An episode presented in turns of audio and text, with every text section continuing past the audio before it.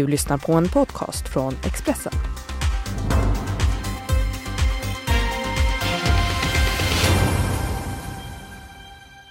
Vad vill Ulf Kristersson samtala med Sverigedemokraterna om när de tycker ungefär lika? Vad borde Stefan Löfven plugga för ryska glosor inför mötet med Putin? Och vad har Ebba Busch Thors kräksjuka barn med politiken att göra? Ni lyssnar på premiären av Politikpodden där jag, Malin Rose, varje vecka från och med nu tillsammans med några av landets skarpaste analyserar och dissekerar läget i politiken. Idag har jag med mig för ändamålet Anna Dahlberg, politisk redaktör på Expressen och Expressens kulturchef Karin Olsson. Karin, först, hur mycket politik är det bakom det som händer på Dramaten just nu? Ja, ganska mycket faktiskt. Det här är nationalscenen vi pratar om. Kulturministern, hon åkte ju raka vägen till Dramaten efter Josefin Nilsson-dokumentären i princip och uttryckte sin oro. Det var inte tala ministerstyre, men hon var väldigt tydlig med att hon då ville se vad som hände där. Och styrelsen är politiskt tillsatt så att de vill väl se till att huvuden rullar innan de själva börjar ifrågasättas. Så jag tror att Erik Stube som nu fick avgå vd:n, han är lite av ett bondeoffer. Det är klart att han har ett ansvar, men han är också ett bondeoffer för att visa att man gör en omstart av teater. Nu tar man i med hårdhandskarna här för en god arbetsmiljö och då måste han gå. Så det finns absolut ett politiskt spel här i kulisserna. Mm. Hur många fler huvuden kommer rulla då? Ja, man har gjort så med den här skådespelaren nu, sent om sidor, och så Erik Stube. Men nu tror jag att fokus kommer vara att hitta en ny duglig konstnärlig ledare. Mm. Okej, vi kastar oss över dagens första ämne och nu gäller det att hänga med i svängarna och jag säger lyss upp. Om man tycker lika eller ungefär lika och vill ändra på lagstiftningen, då måste... Och då, direkt citat från dig var så här, när ni tycker lika eller ungefär lika. Och då undrar jag, när ni tycker ungefär lika, vad händer då? När man tycker lika eller ungefär lika, och det är ja, det där jag undrar. Tyckte ni ungefär lika där innan? Och sen... Om det var exakt lika eller ungefär lika, därför att andra tycker lika eller ungefär lika. Jag vill fortfarande förstå vad du menar med ungefär lika. För det som är skillnaden på att tycka exakt lika, men när man tycker ungefär lika, då måste ju någon i ett läge när ni tycker ungefär lika som Sverigedemokraterna. Nu vet jag inte om det var så, vi tyckte exakt lika den här frågan. Då är det inga konstigheter, men när de tycker ungefär likadant. Så att man kan konstatera att man tycker likadant. Men nu, du svarar fortfarande inte på det där ungefäret. För det är ju när ni tycker likadant är det ju ingen som undrar över det. Det är ju när man tycker ungefär likadant. Nej, som du sa. Och jag tror att väljarna är väldigt trötta på dansen kring Sverigedemokraterna. Ja, vi dansade lite runt om nu. Ja, nu det dansas ganska mycket. Till... Inte så lite dans heller. Det här var för söndags Agenda i SVT och det var Moderaternas partiledare Ulf Kristersson som intervjuas och får frågan om Sverigedemokraterna. Anna Dahlberg, vad svarar Ulf Kristersson? Ja, nej, det här var ju väldigt tjatigt får man säga. Och det är väl båda parters fel här. Men när det gäller ja, vad kan de tänkas förhandla om så är det väl egentligen allt som inte ingår i januariavtalet kan man tänka sig. Där finns... Ja, det borgerlig samsyn och ihop med SD, det kan gälla till exempel rättspolitiken, mycket straffskärpningar och sånt där tror jag de kan tänkas diskutera om. Karin Olsson, du tyckte synd om tittarna och lyssnarna som behövde höra detta. Ja, men det var ju plågsamt att höra det här igen. Det var ju tidernas tjatigaste intervju alltså. Det är klart att man ska begära svar och liksom vara ihärdig. Men det finns också en gräns där man faktiskt måste tänka på tittarna och lyssnarna och gå vidare. Ja, men måste man inte få svar? Jag menar om det här är, som, jag tänker att det är rimligt som journalist att kräva svar om man inte får det. Absolut, men frågan är hur många gånger man ska ställa frågan på nästan exakt samma sätt. Jag hade också velat höra hur han ser på det här med liberal, konservativ i ny tid. Jag menar, han är en väldigt intellektuell person, en av de mest intellektuella partiledarna. Då skulle man också vilja höra honom faktiskt förhöja blicken lite och hur han ser på Moderaternas ideologiska utveckling. Ja, men för att prata lite friare. Det blir så otroligt nitty-gritty kring detta. Och jag menar, han vill uppenbarligen inte svara och det kommer att visa sig hur de agerar. Och då får man ställa nya frågor. Men hade inte det varit ett ganska enkelt sätt att bli av med det här tjatet, då tänker jag, Anna Dahlberg, bara svara. Ja, nej, men jag tänker också att det är väl dags att de river av plåstret. Därför Moderaterna är väldigt frustrerade över det här och det kan man förstå. Men det finns ju också ett skäl. Journalister känner ju vittring när man ser att någon någon är lite rädd här, och det märker man ju att det är ju väldiga språkliga hårklyverier. Före valet så var det vi ska inte samarbeta, prata, och nu är det vi ska självklart samtala, men vi ska inte, som han sa då efter utspelet efter Ebba Busch Thor gick ut, så var det vi ska inte särskilt förhandla med Sverigedemokraterna. Håller man på och krångla till det på det här sättet, då kommer frågorna att vara där hela tiden. De kommer förfölja Moderaterna. Men hur länge kan han hålla på och så att säga svaja i frågan eller vackla? Ja, i princip kanske till nästa val då, men då blir de ju också förföljda av den här frågan. Så det är väl lite, de får väga här. Det är lite så, har man väldigt svårt att förklara vad man håller på med, då är det antingen för att man inte vet vad man håller på med eller för att man inte vill berätta vad man håller på med. Och i det här läget så är det väl så att man vill inte riktigt berätta hur man ser på den här relationen till. Men är det för att han är oppositionsledare och att det ställer särskilda krav då? Nej, men man åkte ju på en jäkla smäll när Kinberg Batra gick ut då i januari 2017 och sa då att vi tänker samtala med dem i riksdagen, och väljarna sprang iväg till Annie Lööf, och det här har väl satt sig som någon slags trauma här hos Moderaterna. Men nu tror jag att de flesta väljare som tycker att den här frågan är otroligt viktig, de har kanske redan gått till Annie Lööf eller till John Björklund.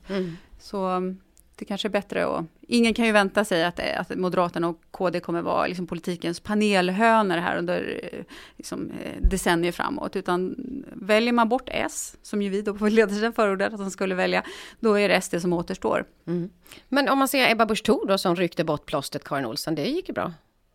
Ja, hon är mer populär än någonsin och åtnjuter ett högt förtroende. Det går bra för partiets opinionssiffror. Men jag vet inte om hon har varit sådär våldsamt mycket tydligare, något tydligare kanske. Hon har också en helt annan... Hon har en annan position, det är liksom ett helt annat parti. Hon behöver kanske inte på samma sätt vara den här samlande borgerliga kraften och kanske kan vara lite mer rätt fram i den här frågan. Och sen är det inte omöjligt att det finns ett taktiskt spel här emellan, att Busch Thor ska gå först och sen så kommer Moderaterna krypande lite efter, att hon i kraft av sin popularitet tar den här då smällen. Ja, lite så. Det är precis som då när COL skulle närma sig Socialdemokraterna, då var det Annie Lööf som tog steget och höll presskonferenserna, och sen kom Jan efter och sa jag också, vi också. Ja, jag också. Och här ser man motsvarande, och jag tror man är då väldigt rädd både från Liberalerna och från Moderaternas sida då, att ta de här stegen först. Men jag tror faktiskt att man förlorar på att vara tvåa på bollen. Mm. Sen tycker jag också vi ska komma ihåg att det här var en vecka när det varit en nyhet kring Björn Söder, att han har talat om George Soros på ett sätt som doftar antisemitism. Alltså det är klart att det här är oerhört svårt och en väldigt knepig balansgång. Och det är helt enkelt så att man heller inte vill. Det får inte framstå som man kastar sig armarna på Sverigedemokraterna förstås. Men blir det någonsin någon bra timing då, kan man ju tänka sig, med Sverigedemokraterna? För det är ju inte första gången de figurerar i sån typ av diskussioner eller skandaler. Ja, det är väl kanske därför också man inte vågar tala om skägget eller inte vet hur man ska göra, för att det är svårt. Mm. Men hörni, vi ska stanna vid Ebba Busch Thor, för i dagarna så presenterades ju Demoskops mätning för april när det gäller väljarstöd, och där kunde vi se Ulf Kristersson som fick det lägsta stödet sedan han tillträdde som partiledare för Moderaterna, och Ebba Busch Thor då skjuter upp som en raket, kan man nästan säga. KD landar då på 11,7% i väljarstöd enligt den här Demoskop. Och då undrar man ju, vad är det som händer, och är detta en Ebba Busch Thor-effekt? Så jag ringde helt enkelt en som vet typ allt.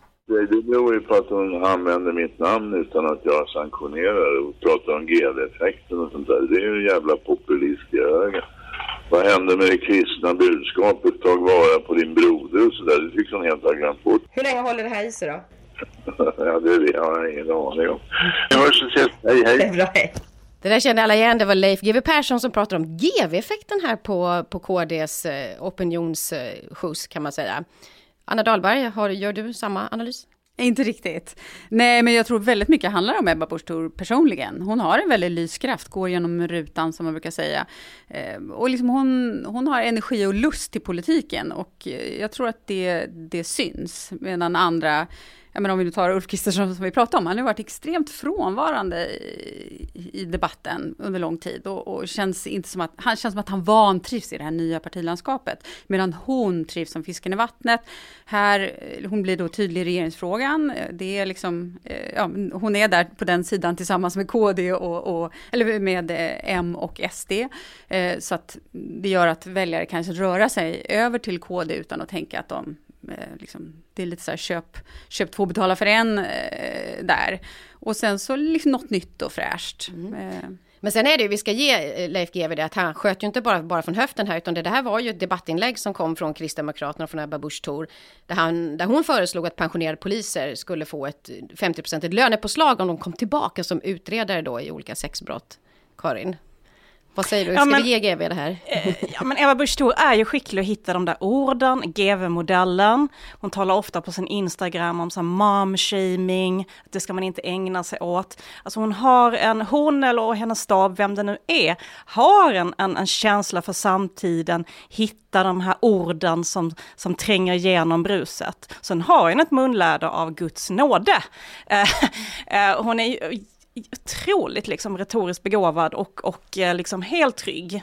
Och detta som Anna säger, att hon utstrålar lust samtidigt som hon också bara ångar på. Men du, vi måste bara stanna vid, för man har kunnat se, om man följer partiledare på sociala medier till exempel, så har man den här veckan, får man ju också veta saker om Ebba Busch Thors barn till exempel, och Annie Lööfs, för all del. Vi har fått lära oss de här senaste veckorna att Annie Lööfs dotter Ester en hejare på att åka skidor, och vi fick veta också att Ebba Busch Thor fångade en spya i luften när hennes son, tror jag det var, blev kräksjuk i bilen. Vilken superwoman, Karin! Ja, hon beskrev väl det så själv. Ja, men det här är ett ganska nytt fenomen i svensk politik, att politikerna framstår som influencers, att de beter sig som de vore en influencer. Särskilt Ebba Busch Thor då och Annie Lööf. Det är klart att Alice Bah Kuhnke, när hon var kulturminister, satte lite den här trenden. Fast hon hade inte sina barn. Hon hade inte sina barn, hon hade väldigt professionellt förhållningssätt. Bara bilder från sin politiska vardag. Men det man ser hos Ebba Busch Thor, Annie Lööf, handlar, det är liksom, du är inne i familjevolvon. Du är med på fredagstacosen, du är med på träningstillfället. Jag menar, det finns ingen hejd på hur långt de släpper in sina väljare. Ja, fast så ser man också, de får massa unga kvinnliga väljare. Man ser Annie Lööf till exempel, storstadskvinnor. Är inte det jättesmart då, Anna? Ja, det funkar väl i någon form av modern identitetspolitik, eller högerns identitetspolitik, eller se här framgångsrik ledare och mamma och så vidare. Jag är emot den här dokusopifieringen av politiken. Jag tycker att politik ska vara lite torrt, det ska vara lite SOU och långtidsutredning och sakfrågor och sådär. Jag tycker det har också lite med respekten för ämbetet att göra. Jag tycker ändå att politik är på allvar, och jag tycker Magdalena Andersson är ett föredöme där. Finansminister, jag vet inget om hennes privatliv. Det känns bra. Vi kan säga att det är ju inte bara de kvinnliga partiledarna. Både John Björklund och Ulf Kristersson till exempel, som vi pratade om tidigare, använder ju sina barn ganska öppet också under själva valrörelsen. Skillnaden är att de har äldre barn. Särskilt Ulf Kristerssons barn är ju långt upp i tonåren och kan säkert säga själva hur de vill medverka till hans politiska persona. Medan Ebba Busch Thor då tar bilder på när hennes barn ligger på asfalten och skriker. Utan att visa ansiktet, men ändå. Jag tycker att det är... Jag har väldigt svårt för när man liksom blottar barn på det sättet. Om man gör liksom innehåll av sina barn på det sättet. Jag tycker att det är olämpligt vem man än är.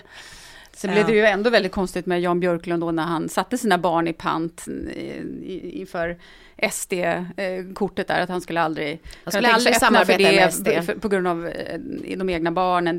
Det blev ju inte bra. Nej, han fick svara på det ganska många gånger sen också. Ja. Politikers uppdrag är ju att värna om allas våra barn. Det är det de är satta att göra. Men sen måste jag säga att följa de här på Instagram är lite av min så här guilty pleasure. Jag är lite lägre stående än Anna, som säkert läser en SOI under den tiden, men jag följer ju alla, och jag tycker det är så mysigt när Stefan Löfven och Ulla dyker upp med en liten julhälsning och sådär. Det ser du bara hycklar i kritiker. Exakt. Nej, men jag följer ju detta man har också lite tankar om var man drar gränsen, hur mycket man släpper in. Mm. Men bara för att återvända kort till det här som Leif G.W. ändå lyfter här när det handlar om Ebba Busch Thor. Hjälpa din broder och vad händer med det kristna budskapet? Jag då, som är uppvuxen i KD-land i Huskvarna, undrar lite samma sak. Jag ska säga för transparensens skull så gick jag samma klass som Jakob Forsmed som är ekonomisk politisk talesperson för KD.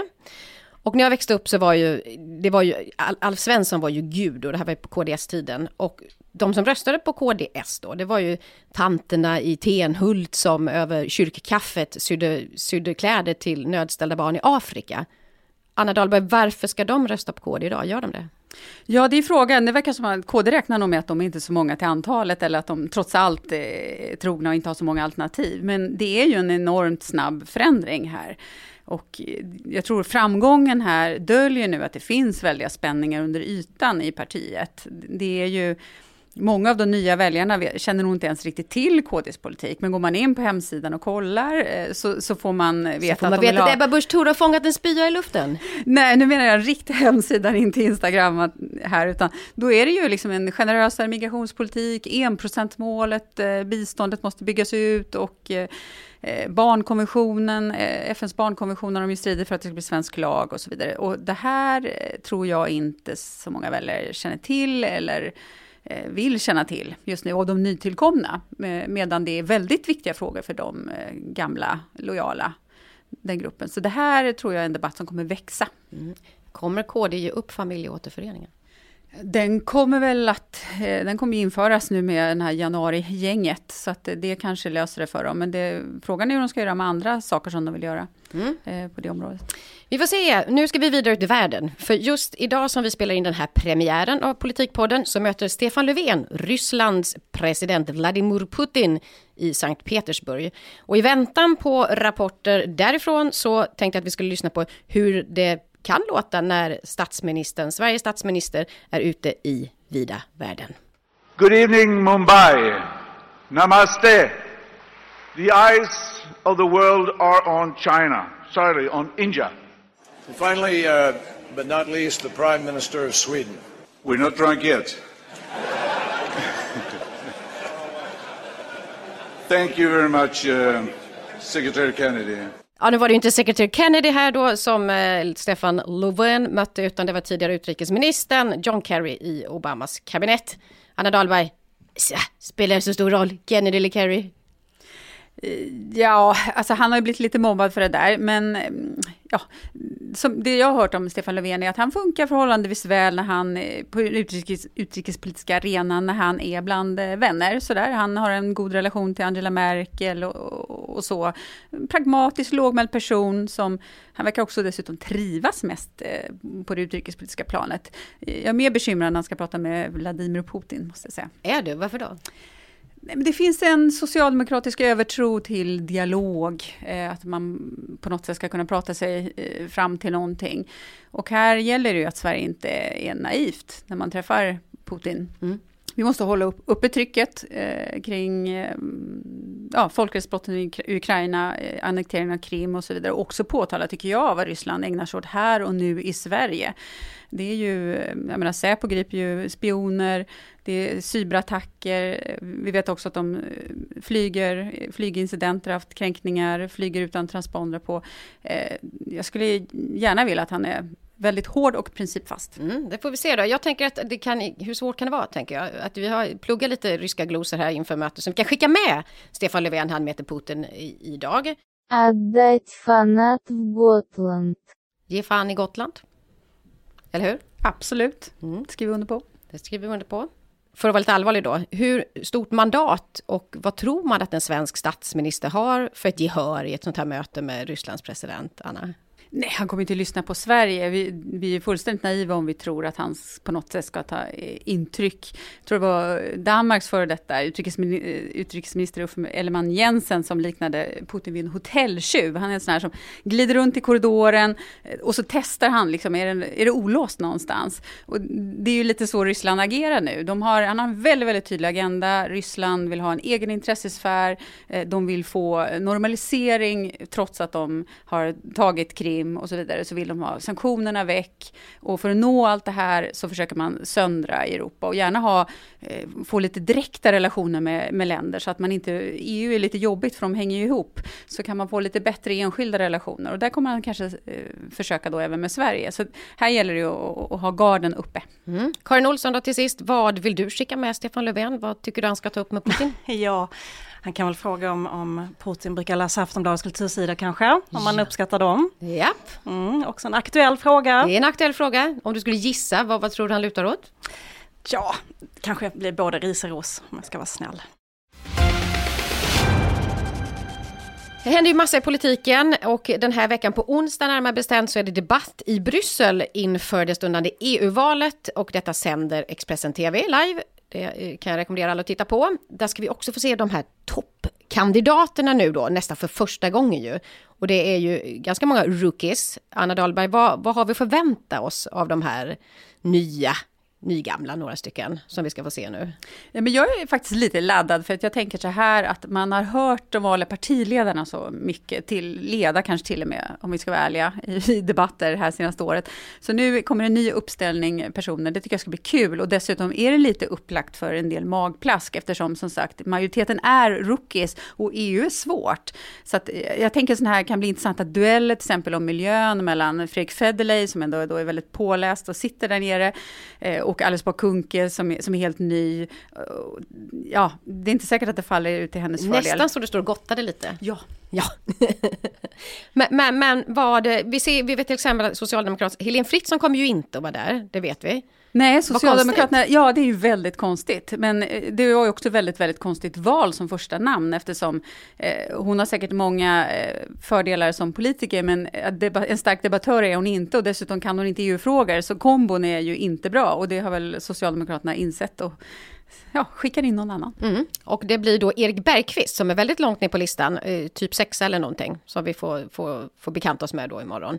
Men en som vi i alla fall, du tog upp det där Anna, som vi kommer att få se då i den här EU-hetluften, det är ju Alice Bah Kuhnke, kulturminister under 4 år. Karin, hur kommer hon att göra sig i Bryssel? Ja, det är ju frågan. Jag menar, när hon började som kultur- och demokratiminister så mottogs hon ju med ganska stor skepsis. Men så vann hon på något sätt en arbetsseger. Och det berodde ju mycket på att alla som träffade henne blev liksom betagna av hennes energi, karisma. Och hon helt enkelt bara jobbade på. Hon reste runt, hon instagrammade, hon invigde, hon gick på fester. Frågan är om politiken i Bryssel fungerar på samma sätt. Sen vet man inte heller hur mycket hon drivs av, vad ska man säga, hela medieexponeringen, för att gå på Nobelfester. För det får hon inte göra nu? Nej. Visserligen finns det väl glamour även i Bryssel och fina mottagningar och anledning att se upp tjusiga klänningar även där. Men det blir någonting helt annat, och sen också helt andra frågor som hon måste ta sig in i helt enkelt. För hon har ju, som du säger, hon har varit mycket, man har sett henne från galor och fina klänningar och fjäderskrudar och allt vad det är. Den ena mer spektakulär än den andra. Är strålkastarljuset i Bryssel tillräckligt starkt för Alice Bah Kuhnke? Ja, men om jag ska säga det från andra sidan så kommer hon ju faktiskt från någon sån här folkrörelsebakgrund, och hon var engagerad i scouterna, och hon, alltså, på något sätt så verkar hon älska att jobba och slita dygnet runt, åka nattåg, upp och föreläsa. Så på något sätt så är det kanske så att det räcker för henne att göra ett gott arbete, driva sina frågor. Det kanske är en helt van föreställning det här att hon är, att hon tycker det är så otroligt festligt och grunt i BC-fält, klänningar på Nobelfesten. Att hon kanske är en riktig slitvarg som belönas av människorna som är i rummet och deras uppmärksamhet, och får driva folkrörelser, driva politik. Mm. Eller så är det en strategi. Kanske tänker hon komma tillbaka och bli språkrör? Om jag får gissa, jag har ingen underhandsinformation, men jag skulle tro att hon vill bli språkrör. Och man kanske kan tänka sig att det skulle vara lite bättre dynamik mellan Per Bolund och henne än mellan Bolund och Isabella Lövin, som har lite samma mer nedtonade byråkratiska stil.